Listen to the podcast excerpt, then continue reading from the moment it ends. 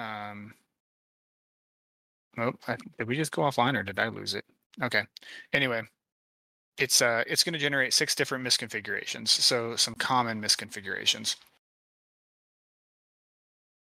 I still only am seeing. Hey, chat, are you only seeing Edge in the share window? Because that's the only thing. Oh, yeah, That's that's what I'm seeing.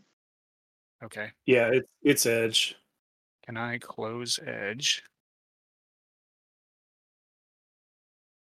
It's it's just like there's a spinny circle in it, though. It's probably a issue between the streaming platform and Twitch. Because i in our streaming platform, I see. ISE. That's interesting.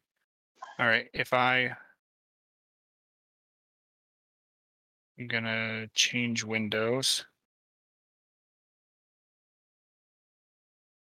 We'll see what this looks like.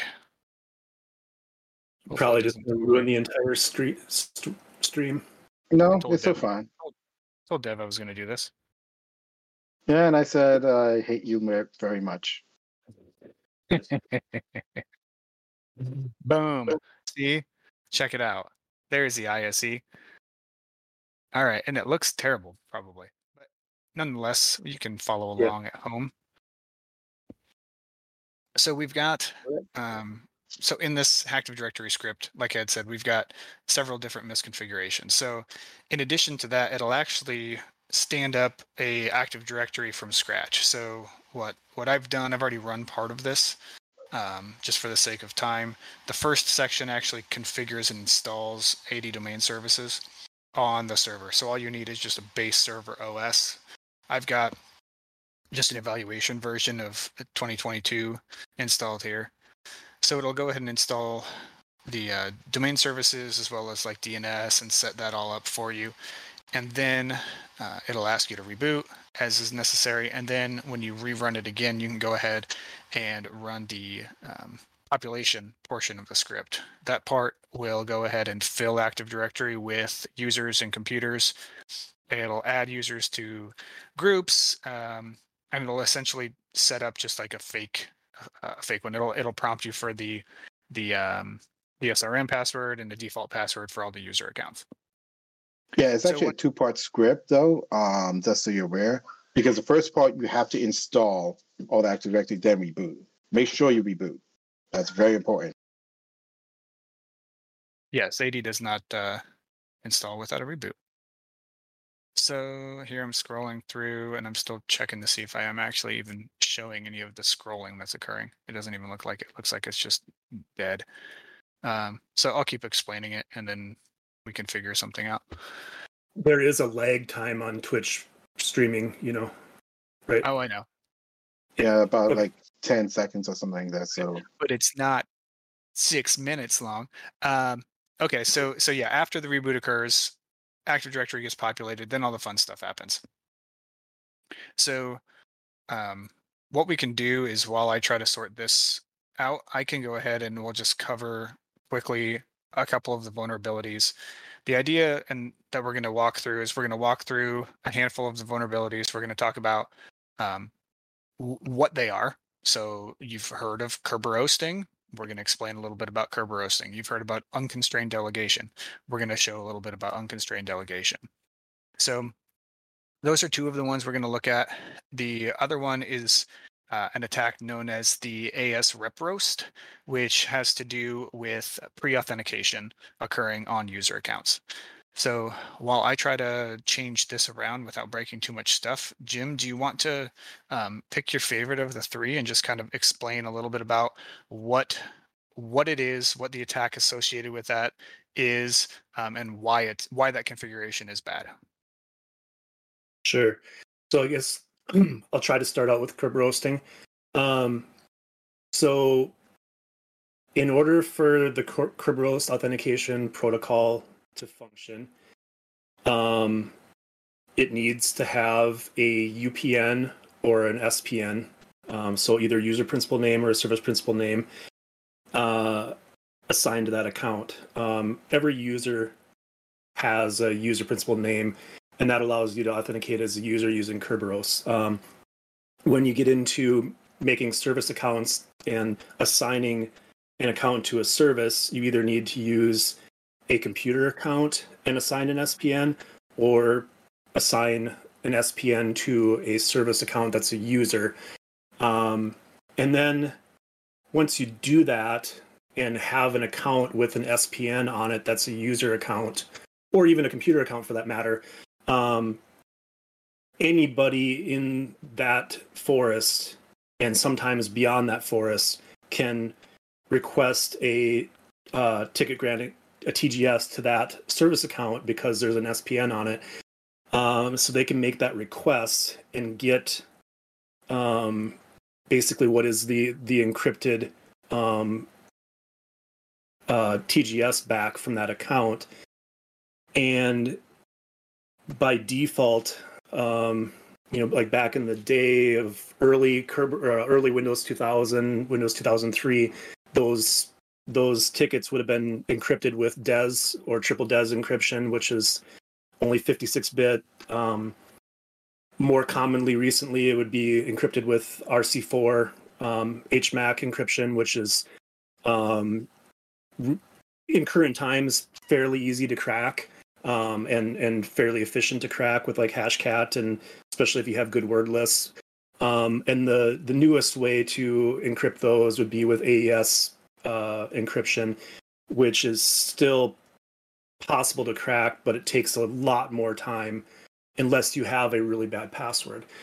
Um, so the, the, the real kicker with Kerberoasting is is that any authenticated user can request that ticket.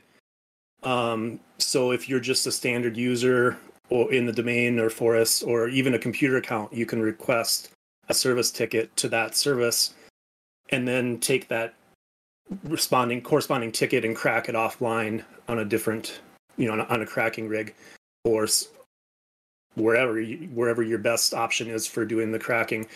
Um and that's an effective attack in a lot of environments because passwords suck. Um and people are bad at making passwords. Um you know if that account has a really good password um by really good i mean uh, long, random, and unique. Um, so if you've got like a you know 30 character password that's just randomly generated by a, a password manager or something like that, and that's that that password is only used for that one account and nothing else, chances are nobody's going to be able to crack that offline um, in a reasonable amount of time with the current technology we have today, uh, whether it's RC4 or AES. Um, yeah. So are we are we moving forward with the screen stream or for now? It... I'm afraid afraid to touch anything else. Although it, it does look like so. I, I did go ahead and run the script while you were talking. So prepared everything. Prepare. So I went ahead. Uh, let's see here. This is still an old version, Dev. My bad. So, um, so good job. Shout out to Dev real quick. I mean, I don't give him a lot of compliments, so enjoy this one, Dev. It's going to be on video uh, Dev told his boss that he needed about an hour or so to work on some of these scripts to clean them up, and he and I probably put in ten times that together, and and him specifically in um, just making this a little bit more streamlined and and ready to showcase. So, thank you, Dev. Good job. One of the cool things that that he did here. I'll be here all week. If you want to buy me a beer, that's fine. All right. Well, I'll send you one in the mail. So we first started it off. So I went ahead and ran the Active Directory script here. So we've got it set up where the very first question is config AD environment. That's what we talked about is actually building Active Directory. It could take, you know, several minutes to go ahead and do that. Populating the AD environment is the second one. I said no to both of those first two. And then I went ahead and said yes to the third one, which is config the AD vulnerabilities. So the first thing we did was we set up 10 of those accounts for Kerberoasting. So here, uh, Michael Anderson is the first one, and then uh, ends with Gabriel. Oh, that's that's English. And, uh, I thought that was Sanskrit. Okay, never mind. Can you can you? Is it completely unreadable on Twitch? More or less. Okay. Yeah. It's, can you just zoom in cool. more? Maybe that yeah, I did, I did zoom in. Enhance. Um, you have to like draw a circle with your hands to enhance, don't you? here. Yeah, that's actually a lot better. And then we could just move the like make the blue piece a little bit bigger, the terminal piece bigger. Yeah, it, it's So we're gonna do this. right. Like that? Much better. wow. All right, look at this. It's like we've done this before. Okay, so like we had talked about, the first thing, curb roasting. Uh, Jim, I wasn't paying close attention. Is this the only thing that you actually touched on for the first time? Yep. Okay. Yeah. So similar to curb roast is uh, the curb, curb roast pre-auth, also known as the AS rep roast. But that's how I say it. Is that is that how you say it, Jim? Yep. Cool. And then the last one is the unconstrained delegation. So this suppo- it's actually pulling a attribute right here that is uh, not populated. So we changed that in the other script.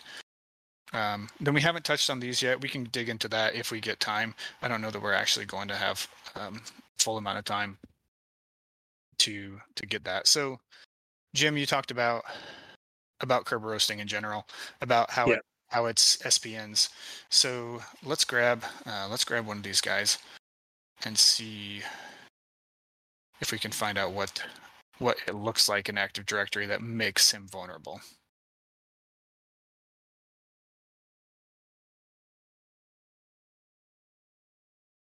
Okay, cool. So that worked. And so we're going to go ahead and pull the service principal names. And so Yeah. the vulnerability, actually, this guy got picked twice. It looks like cool. So here, the service principal name is just a random service on a computer that doesn't exist. When I create these manually, I create them just as like fake slash server. The SPN doesn't have to even exist whatsoever, um, or actually point to something that exists. For, for curb roasting, yeah. Correct. Yeah, to actually, service principal names do need to exist for them to actually function as far as Active Directory is concerned. Yes. Well, it depends on how you use your Active Directory. I mean, if you don't want it to. In the Microsoft land, everything So- is optional. And that depends too, because like the not everything in the service principal name in the tickets in the actual um, respond the service ticket response is encrypted, so you can mess with some of that stuff and some of that information in there and, and modify it on the fly in some tools. So All right, cool. So in this webcast, we're not actually digging into how to exploit it. I thought that might be a cool follow up. Maybe we'll record a video or something where where we can actually I go mean- ahead and attack this lab. There's only like a Um, million videos showing you how to exploit Kerberos. curb roasting. Okay, Yeah. I'll go look it up then. I don't know. It's fun to do. Yep. And since Uh, we're a okay, blue team company, we're going to show you how to detect it. And we're gonna do something fix it. else.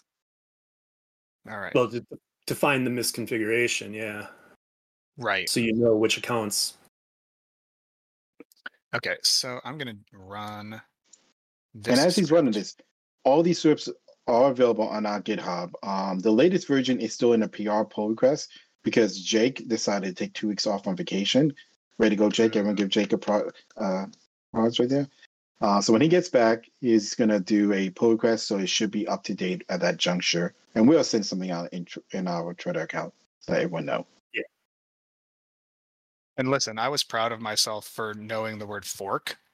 So I went straight to GitHub. I clicked on the forks and I saw um, saw Dev's version. So this is his version. So this has all the updates in it. And I believe it was a little bit further up in the top. But let's walk through this just real high level first. Um, all right, so the invoke Trimarc AD checks script starts with just some domain information itself. So it pulls out the um, forest and domain functional level, all the domain controllers. So in this instance, we just have one, and pulls up some backup information. So the tombstone lifetime, the last time the supported backup of AD occurred, some trust information. If if we had a lab that actually had any trusts, it would pull it there. And then um, this section is kind of what we've started working with here. So the user reports is going to report on accounts with reverse encryption. It's going to report on some password information. And this Kerberos pre-authentication. That's what we'll touch on next. But then if we go further down, we've got password policy, we've got information about the default domain administrator account. KRBTGT. Uh, this section is going to list all of our AD admins. So this is anyone that's a member of domain admins, enterprise admins, schema admins, or the administrators group. Uh, one thing I'd like to point out, if you lo- notice on the bottom of each section, you can see where it says file saved to. Not only are we outputting it in the actual um, terminal, we're also saving a CSV file so that way you could go back, reference, open up in Excel and do your Excel magic um, to do, you know, whatever you need to do. I can't tell I can't tell Scott to shut up in Twitch chat. Be quiet. Sure, you can. You can say, see, there you go. I can't say shut it. Okay. So now we're down to the 88 accounts with SPNs. So this check is pulling out all of the information for accounts that have an associated service principal name. And right away at the top of the list, so be- beyond KRBTGT, which by the way, don't freak out, that's always got a service principal name. So don't think you're immediately hacked when you see that the administrator account somehow was selected at one point during this script and added a service principal name to the default domain administrator account. I've actually seen this before too. So i- i- and there's never a reason to do it. It's it's always something that that's been set for years ago. Uh, I've seen it firsthand as an administrator before, pointing to a, a server that was obviously an old domain controller. So things things are set up by previous admins. So stuff like this is cool just to know where your service principals are at. Um, i think if we scroll over it may pull password. No it doesn't pull the password information. Um, No, so but I believe know that's if- saved in the file though, when in Okay. the CSV file. excellent. So i don't know if jim you had, had you did mention something about long complex passwords. The other Yeah. um, the other thing associated with that it would be password age. And a lot of times that's associated from in my mind of um, if it's older it means that you have had longer to attack that password um, before it got changed or is changed. But probably more so than that is i always like to tell customers to think back about a password you would have set back in you know 2009 what was that a good password or or was that a good password according to 2009 standards It was it was probably spring 2009 without the exclamation point because you didn't need that then. maybe No, not it, it was, it was password. It was password or let me in or or something goofy like that. Yeah. So looking back at really old passwords, you know, over time, hopefully our take on what is a good password has evolved. Um, it's not uncommon to see accounts with an SPN registered that are administrators and the password hasn't changed since 2003. Um, or yeah, I mean, and Office was a big thing back then, so maybe your password is incorrect, or Anchorman, I should say. So that way it tells you when it's wrong. hmm Yeah. And, and one thing that we didn't really touch on when I was explaining curb roasting is so, you know, like if, if you curb roast a regular user account, you can take the actions as that regular user account. So if, if that is, if that, if that regular user account is uh, in charge of running a SQL server, you can access that SQL server as that user because you now know that user's um, username and plain text credentials assuming that you are successfully able to offline crack it. Um, if you go from a regular standard user account and crack offline the password of an AD admin, a member of domain admins, you just went from domain users to domain admins. You just did escalation of privilege in the environment. So um, that's a good reason to not make admin's account uh, admin account service accounts and if it's you know if it's not a service account it doesn't need an spn exactly jim's uh, just very lightly touching on a soapbox that he likes to stand on, which is that service accounts should never be domain administrator accounts. Therefore, it makes absolutely no sense for any highly privileged account to have an SPN. Yeah. yeah. And Um, mm, I've been a sysadmin for many, many years. I know that your software vendor tells you to make that service account domain admin because it'll just work. And they're right, it will just work. And it's a terrible, terrible, terrible thing to do in your environment at the same time. You it's better to do least privilege. Yeah. Or use enterprise admin. yeah, that's better. Thank you. Or you know what? Or the administrators group, right? That's not quite a domain admin. Uh, so there are a couple a couple things in chat. I just I want I want didn't want to completely glaze over this question just because it was from Scott, but he asked why can't you Kerberos to the KRBTGT account? So my answer was that it's a the password is a, a long complex string, so it's just un, so you can Kerberos it. It's just uncrackable. It's also a disabled account. Is that true, Jim? Yeah, you you can you can Kerberos uh KRBTGT. You can you could you could try to, and you could try to Kerberos um a computer account that has an SPN set. But again, both of those have very long, very random passwords, like I think 256 characters or something like that. Um, completely random, completely unique. Um, if you can crack that, um, everybody has bigger problems than Kerberoasting. Another quick point in chat: we've got uh, stolen Curb GGT, which I love that uh, that user and account. So wanted to highlight the need for better domain hygiene, and I think that's essentially what this script is attempting to do. So again, like David said, I think twice, but now this is something that Trimarc offers for free. It's on our GitHub. It's essentially a we call it the miniature version of the ADSA assessment that we offer. Uh, this check, I didn't count the number of actual checks that may appear, but there's somewhere along the lines of 20 to 30 checks in this one, I'm guessing. Um, if you kind of look under the covers, you'll probably find a little bit more. Uh, but our full blown ADSA assessment, I think we're into. Uh, Scott, put it in chat. How many checks do we do in our ADSA? It's a couple hundred.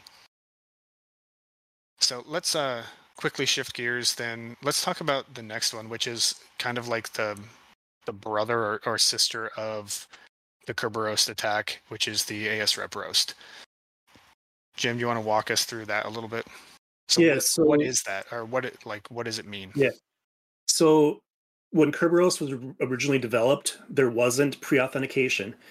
Um, so talking like early Kerberos five or maybe before Kerberos five, I think I think pre pre-authentication's been around since Kerberos five was um, since like 1993. Kerberos pre-authentication's been around because with the original versions of Kerberos that were built um, by MIT for the Unix systems, um, anybody could request a TGT for every anybody without any form of authentication. So even like an anonymous user in the system could request a TGT and attempt to crack that um, that request offline.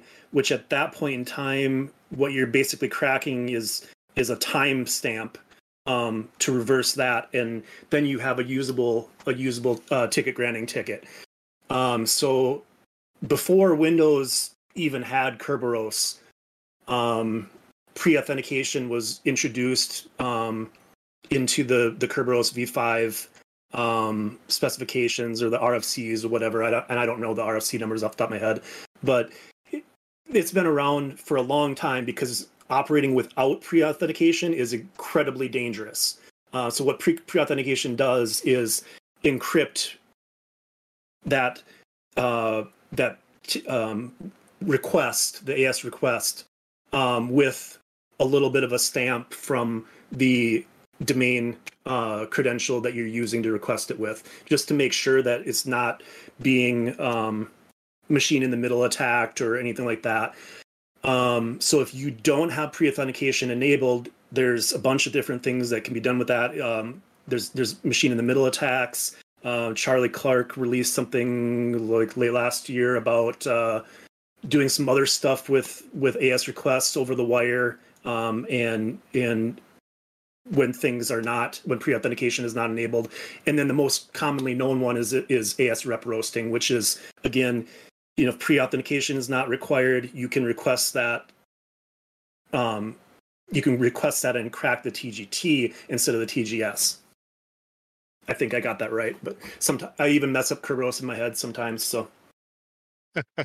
It all starts to sound like gibberish to me as as you know I feel like it's something that I've understood part of, and then I totally forget any of it. So. Yeah, I thought the pre-auth was using like um a it basically generated a shared key that it's going to then use for the rest of the negotiation or the rest of the talking through the process. That's what I always assumed it was. Right? So it sounds to me like, and this is actually something I've never understood or known before, but so it sounds to me that um, AS rep roasting, or sorry, I should just take it back. Basically, pre-authentication is dangerous not only because of the same reason kerb roasting is dangerous, is that you can essentially get the hash and you can throw it into a cracking rig and you could it's, obtain the plain text password. It's more dangerous because of that machine in the middle. You could do that replay attack. Is that yep. right? Yeah. Yep. And, and it's an easier to so that the type of encryption that's used it's an easier to crack encryption, if I remember correctly, on a on an AS request than it is on a on a service ticket. Awesome. Okay, so that's what it is. That's why it's bad. Um, the the report here pulls this like uh, like we've talked about before. That's that's going to be saved into a file. Dev, do you know? Does it actually list in that file the accounts that are associated with those 19 accounts with pre-auth? Or should we tempt the demo gods on it and see if I can write a one liner? It does. No, it does. Um, so for what it does is basically it outputs um, every user and all the different categories you see out there. So reverse encryption, password not required, blah blah blah, as columns, and it basically lets you know true false which ones are which. Awesome. At least that's what it's supposed to do. And so this is something we've been very intimately familiar with because we've been um, manually typing this in to confirm the scripts are working and stuff like that. Um, yeah, and, and, like realistically, the only time you would ever actually need pre to disable pre-authentication is if you were using like some kind of Unix or POSIX system that has Kerberos 4 enabled in it. So if you're using still in 2023 a system that's been outdated since 1993, since before I graduated from high school. You all got some bigger problems, I think. I'm using 3.11. Is that bad? Yeah, well, Windows 3.11 doesn't have Kerberos, so it's fine. You're not impacted. so similar this isn't really this is a little off script but on the oh. same screen we check reverse encryption that's something that Jake and I have been digging into. Uh, hope to publish something very shortly on that, and and it's a similar POSIX, POSIX Unix um, supported um, encryption, which is essentially storing the password as plain text in the Active Directory database. Um, from what I've found on it so far, just kind of a quick version of of what it is that I've been trying to research. So you can, um, it's used in something like CHAP authentication, which is going to be used for like a iSCSI connection, something like that. It's used for um, not basic authentication in IIS, but it's used for digest authentication in IIS.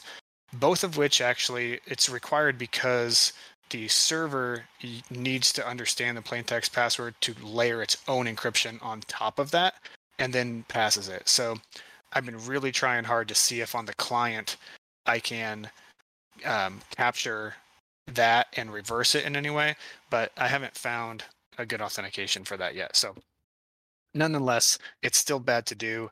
Um, and again, to Jim's point, completely unnecessary. All right, you guys ready to move on to yeah unconstrained? We're going well. Dev said you guys won't get through three things. Hell yeah, we are.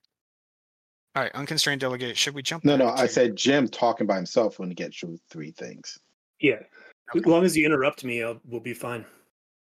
So, um, let's let's actually. I'm, i want to do this. So since we've got time, before I screw Oh, something else. here we go. Off script. go. Someone's gonna blue screen. Yep. This is how we lose the whole stream.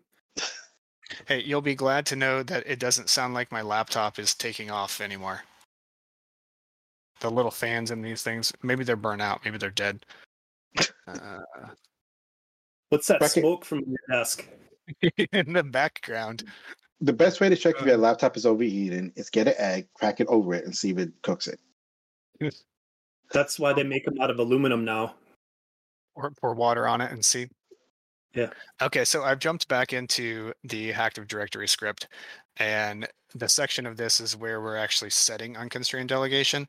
So I feel like this might be good to to look at when we're talking about it uh, for an understanding of how it's how it's set, at least from a PowerShell perspective.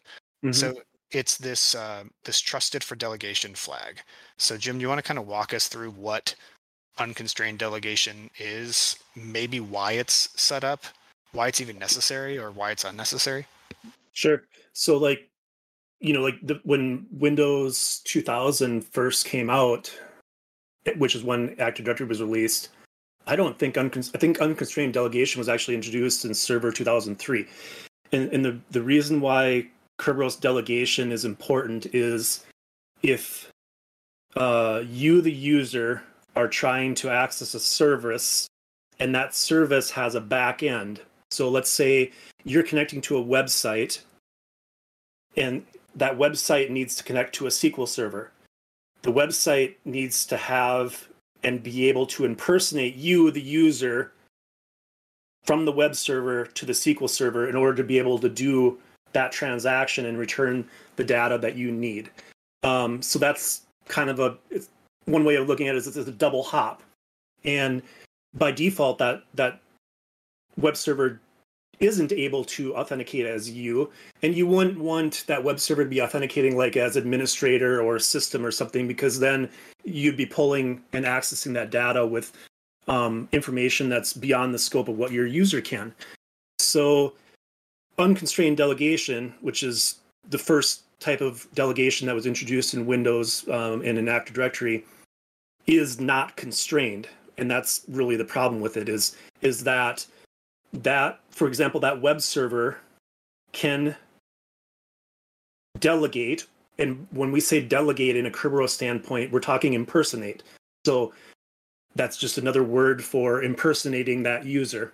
So in this case where you've got a web server that web server can impersonate any user to get to that sql server except for it's not really restricted or constrained down to just being able to access that SQL server. It can access anything because it's unconstrained. Um, and the only restriction on that back in 2003 would have been account is sensitive and cannot be delegated. Protected users didn't exist yet at that point. So there's a there's a check mark flag which um, Brandon is opening up and hopefully will uh, um, zoom in a little bit so y'all can actually see it. I don't know if I can zoom this one in.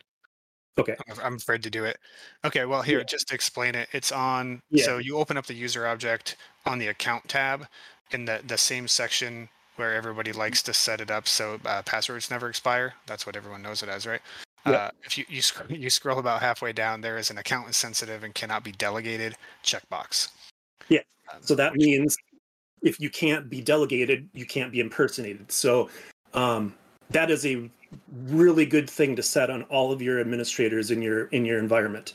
Um, protected users does that and more stuff. So they're they're complementary. They don't, you know, protected users won't um, do anything wrong to the account is sensitive, not be delegated and in some instances like with the the rid 500 default administrator account you need to have it set as account is sensitive and not can be delegated because protected users doesn't protect it. Um, every other account protected users will. Um, so what happens with, with unconstrained delegation is is you can if you compromise that web server that is enabled and allowed to do unconstrained delegation on everybody either compromise that um that that account or the service account if it's a separate service account um and now you you can either just wait for a domain admin to to log in to your website or to contact that um, that server. Uh, or you could coerce authentication with something like printer bug or PetitPotam or uh, ShadowCoerce or just use the whole coercer thing and get a domain controller to uh, respond to you because um, why not run the print server on your domain controllers right? Um, Who does and that? and yeah Like don't run the print server on your domain controller. Do, do not run the print spooler on a domain controller. Um, do not run the print spooler on anything that is not a print server. That's a server.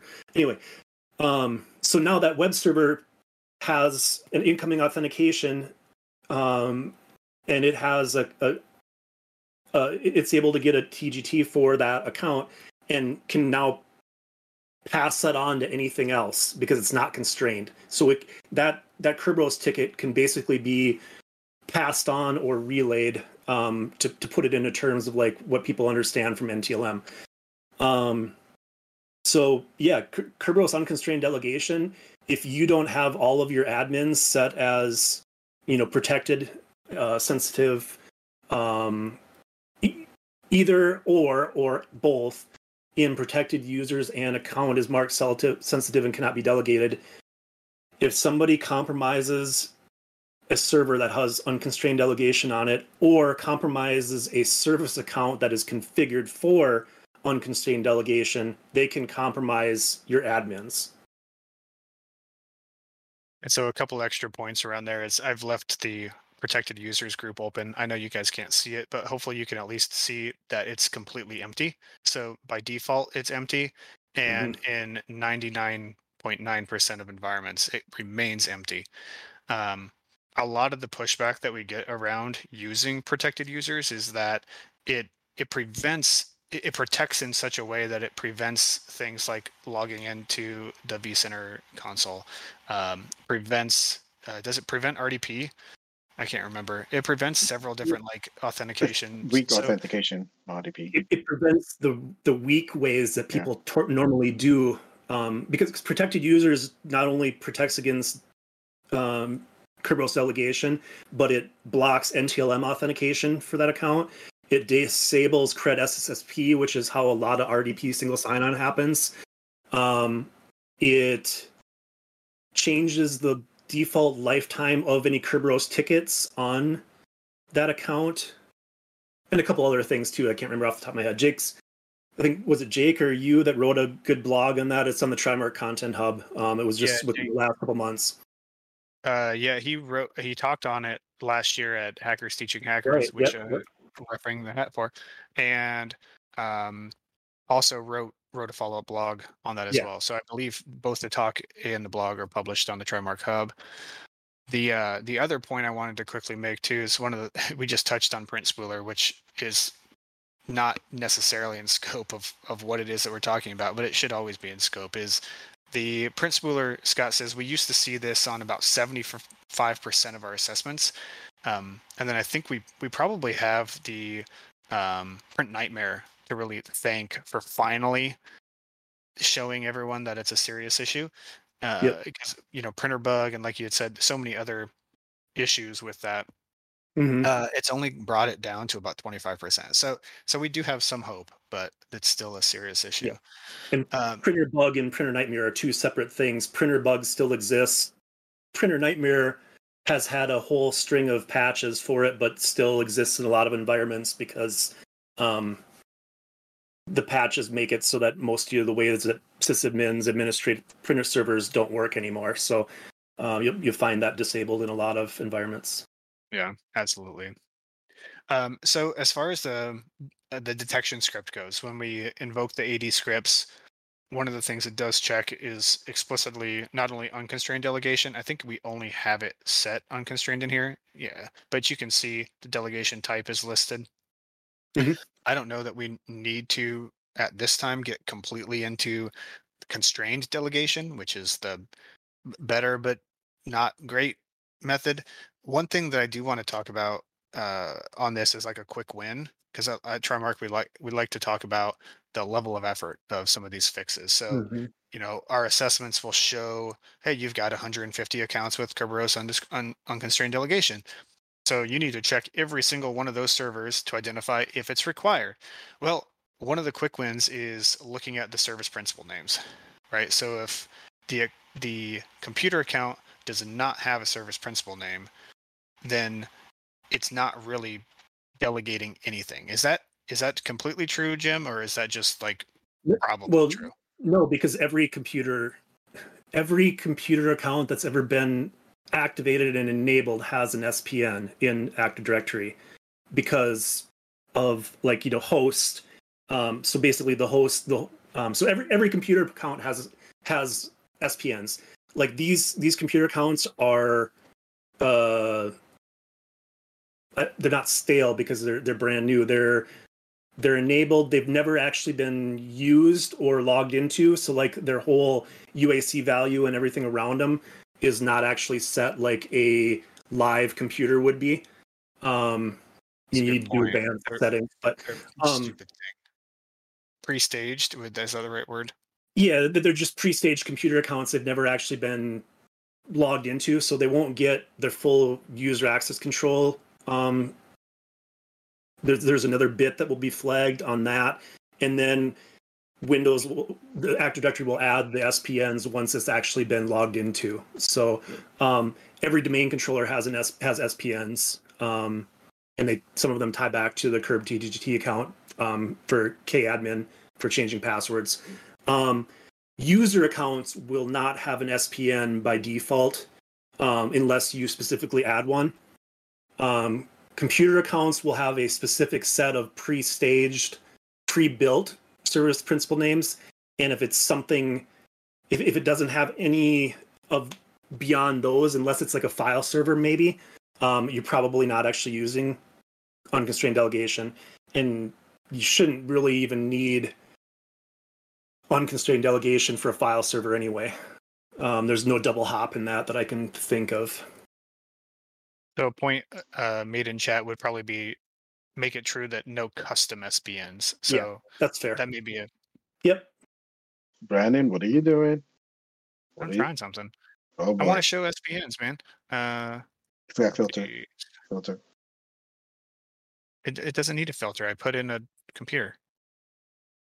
yeah dev Is that what that is? Um, see, you didn't know PowerShell would do that. so this is a these are the service principal names on the the only computer object in the entire domain that has valid service principal names probably um, have LDAP. So you would cus- custom or like valid names you'd see in here would be um, something like SQL or is it it's either SQL or MS SQL or you know you'd get other service names in here that would be Yeah. uh, valid service principal names. Yeah, and if you if you go if you up arrow to get that and then do um expand expand Yeah. prop so space expand property or wait, Uh, I think I got to select it. yeah. There you go.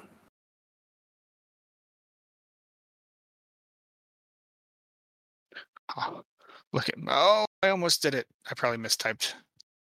Yep. Oh, I have to I have to give it the property. Hold on. Yeah. I missed it. Oh, I was so close. Well, almost did the whole thing. Without- live. I yeah. don't know how you guys can read the screen. Like I'm having a hard definitely one of time. the Defaults. It'll be Okay, host, good. LDAP, um, DFSR. But and the, and the fun thing is that host is a like a property set for uh, service principal names. So it's like host includes SMB, it includes uh, HTTP, I think. Yeah, HTTPS. Um, Gosh, host. yeah, I can't. I, I'm doing stuff off the top of my head today. I'm not looking at my notes. Normally, I look at notes when I when I talk. So Oh, I remembered. I know what it is. It's we'll do it live. Yes, we'll do There. it live. I mean, all things considered. There we Okay. go. Hey, Yeah, it only took three tries. All right. Yep. Yes. so host is uh, Yep. Hosts, and you're gonna see one for each. Um. each name type in there as well on several of them. Cool. Yeah. Um, All right. Do we want to do we want to keep moving? I mean, we've got Okay, got a couple minutes left. 13 minutes, right? The reason why constrained delegation is better than unconstrained delegation is, is because you can say, okay, this server can, can can delegate, can impersonate, but it can only do it to this list of servers and and um, and service uh, um, list of services and services. So you can you can constrain it down to where it's only able to be abused on like that exact SQL server. So it prevents you from being able to send that back to LDAP and um yeah. So we have eight minutes left, guys. Um, before we have to do close up. What was what was the next thing we wanted to look at? Eight Like minutes. So the next, maybe we can just call it like next time, or we can just kind of walk through a little bit of this script. So the other things that the Active Directory script sets that we've got got on our list to check, um, two of which actually are checked in in the free script. The other one's not, but I kind of wanted to mention it anyway. So the two the two other things that are configured are uh, GPO permissions. So creates a GPO, links it to the domain root, and then grants a user access to modify that GPO. So that's one of the misconfigurations that gets added. It's also something that's checked right here in the AD script, identifies uh, which GPO exists, and then all of the accounts or the groups that have access and what permissions those have. Um, As well as the owner. We also check the owner, I think, above. yeah. It's right there. Yep. Yep. And ownership is important. Yes, Jim would know. Yes. Um, the other uh, similar permission set that's in here somewhere is sysvol. I don't, uh, not this one though. Maybe we don't check the sys. I don't think we check the sysvol permissions actually. So the script ch- checks for a fun one that still exists. Um, I just found this in a in an assessment. Is the group policy preferences password. So the um, sysvol in the XML files, it, it used to store the C password or the poorly encoded password for uh, if you were to set the local administrator. So this was the old school way before LAPS existed that administrators would push and modify the local administrator account password um, on all endpoints. So that's essentially stored in plain text. So this will pull that out. The uh, the misconfiguration that we set around the sysvol is uh, is around permission to to modify files in the sysvol. And the problem associated with that, or one of the many problems associated that with that, is surrounded by the use of login scripts. Yep. So if you've got administrators that have login scripts, or or any user really, and someone's able to modify a, um, a login script, then you've you've got a fairly uh, serious issue because the next time they authenticate, it's going to run whatever code um, an attacker wants. Um, let's see. I don't have. We can do this. We've got time. We're So one thing this. we're gonna do, we'll add the the sysvol permissions to this script later after this, maybe sometime next week, and update it.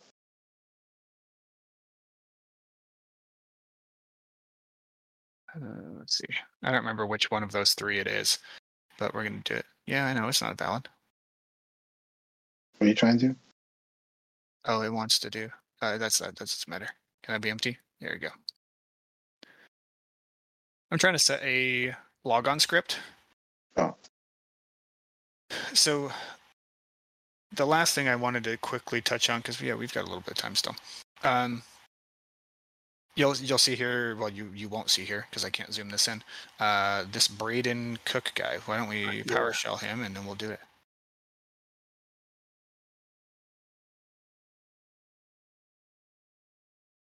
Get a user Braden.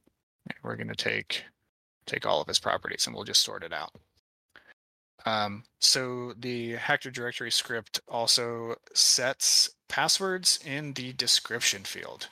Mhm. So this is another thing that uh, that exists. There's also like a notes or info field that exists. So here Mhm. under description, we have a very secure one that's being set.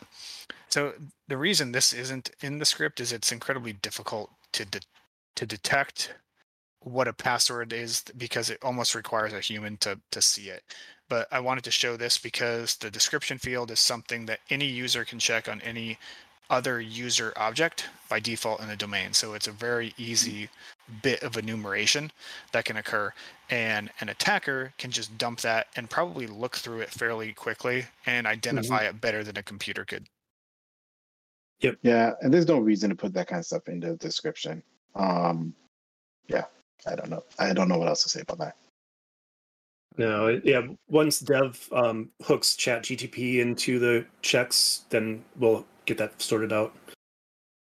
Here, I think that's the other. So this is the other thing I was trying to show is the profile path. I don't know that that's the Mhm. correct login. No, I think that is. Is that right? script. No, script path. Script path. Wait, what are you trying? There. Oh, for the login script. Yeah.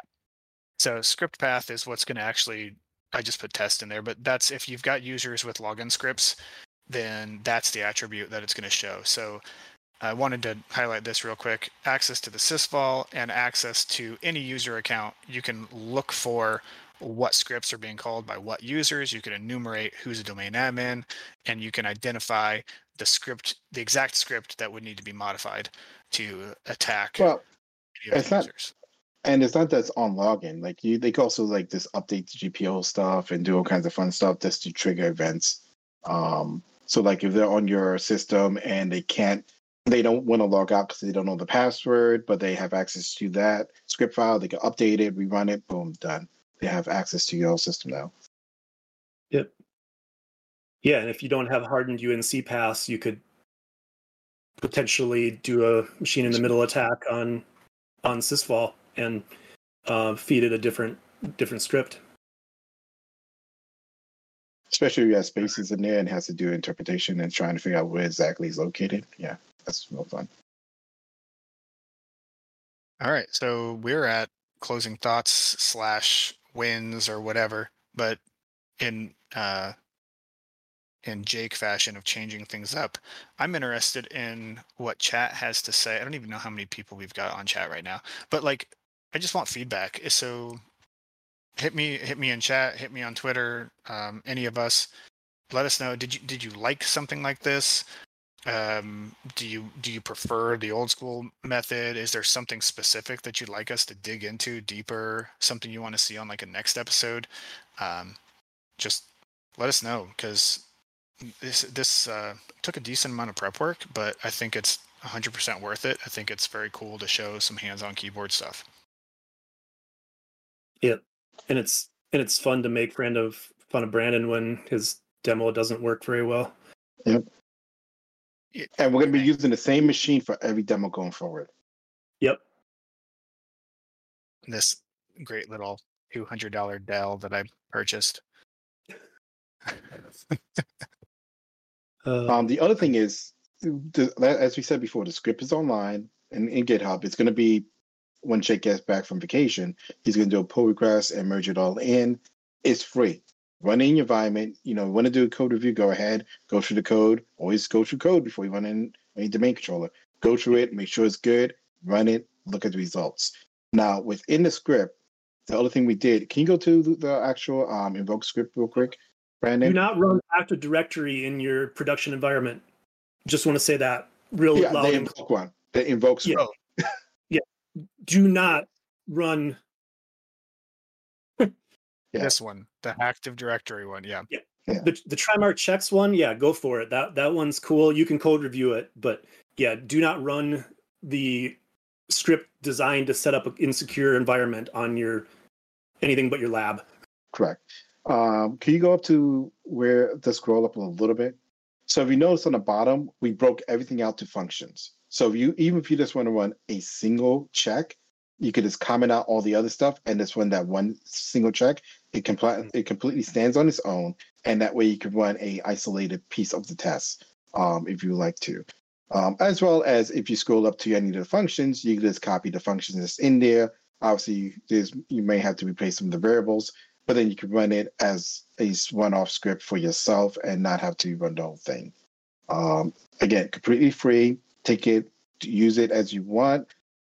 My, you know, with the Modify MIT with the with the MIT license agreement that's up there. But modify it, do what you want, even add to it. If you see something you want to add a check to this, go ahead, do um, create a branch, modify the code, and do a PR request, and we'll review it and add to it as needed. So it's community-driven script. Dev, wouldn't a PR request be a pull request request? I'm gonna punch you so hard, Jim. Yeah. Oh man, that's two punches. Oh, Have you ever seen an ATM machine? yes, you watch Spider Verse apparently. I hate when people call it ATM machine. Isn't the M machine? All right. It is. It- Ugh. I know you never give any of us a hard time, so when I see an opportunity, I got to take it. I'm the nicest person. And by the way, Scott, my glass is almost empty now, for the record. Not even half full. Oh, so was mine. Oh, and I told I told Jake that I would uh pour one out for him in in my mouth. So, cheers, Jake. Have fun in Costa Rica, you bastard.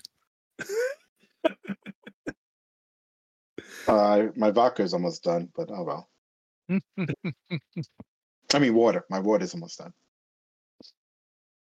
All right. Anything else we got? Um, next uh Jim, next week. Closing thoughts.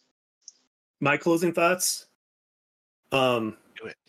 Microsoft should have never got rid of the tiering model. Dude, we can have a a bad whole. idea. You can't just drop that. Jim is more of a red forest racism kind of is guy. rampant in Jim is a more red forest kind of person.